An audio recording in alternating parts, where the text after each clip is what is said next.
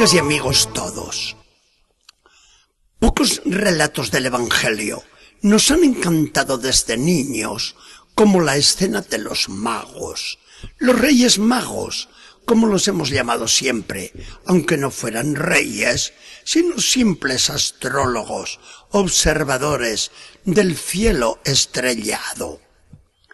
Pero ese relato que nos encantilaba de pequeños se hace ahora para los mayores uno de los puntos de reflexión más fecundos de toda la Biblia, porque pone en nuestros labios preguntas tan serias como estas. Conocemos nuestra vocación, valoramos sus exigencias, sabemos dónde y cómo buscar a Jesucristo. Nos medimos en nuestra generosidad con el mismo Jesucristo. Celebramos esta festividad con optimismo jubiloso. En los magos reconocemos las primicias de nuestra vocación y de nuestra fe. Con el alma estallando de alegría, estamos viviendo el principio de nuestra dichosa esperanza, porque ahora, con los magos, hemos comenzado a entrar en posesión de nuestra heredad. En esto radica la importancia del hecho pomposo de los magos en el Evangelio de Mateo. Desde hacía siglos se conocía por el oriente la esperanza de Israel. El Mesías, el futuro gran rey, aparecerá como una gran luz, de modo que caminarán todas las gentes guiadas por su resplandor. Nace Jesús y los magos, que son unos astrólogos o adivinos paganos en una región oriental, Arabia, Siria o Persia en el actual Irak, observan una estrella singular y se dicen, ¿y si fuera la estrella del profetizado rey de Israel? Los buenos magos estudian, indagan, preguntan. Nada. Nadie da ninguna información positiva. No se dan cuenta de que la estrella misteriosa no brilla en el cielo precisamente, sino en el santuario de sus almas. Desde su cunita de Belén está el niño atrayéndoles irresistiblemente. Su fe incipiente los impulsa a la aventura y a la generosidad, porque empiezan a asaltarles las dudas. ¿Y si todo es una fantasía? Y no tendrán razón todos estos que se ríen de nosotros. Cada vez se alzan con más burla las voces de los sensatos.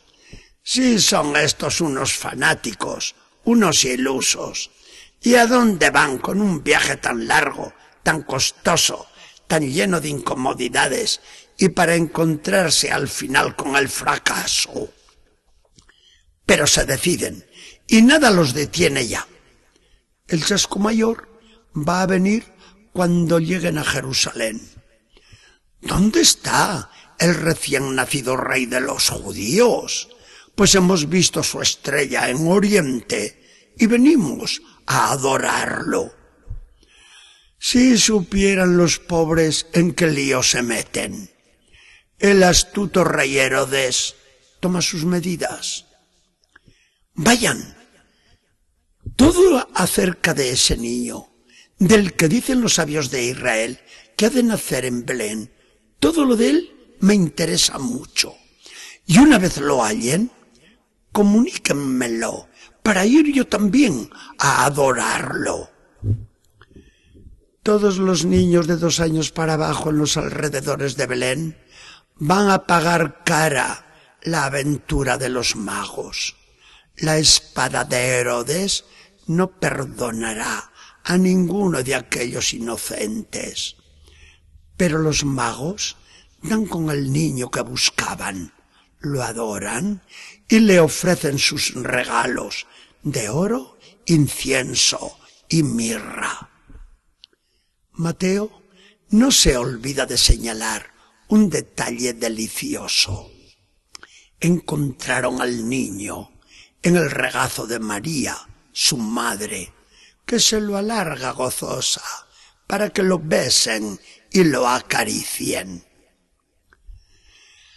Aquí tenemos a los primeros creyentes en Jesucristo, aparte de los elegidos del pueblo judío. Los magos son los pioneros de la fe para nosotros, que procedemos de los pueblos de la gentilidad. Y qué fe la suya. Son unos héroes. No se detienen en barras. Vencen todos los obstáculos. Perseveran hasta el fin. Y qué premio, qué alegría, qué felicidad al dar con Jesús, a quien ofrecen enteras sus almas junto con los ricos regalos de sus cofres.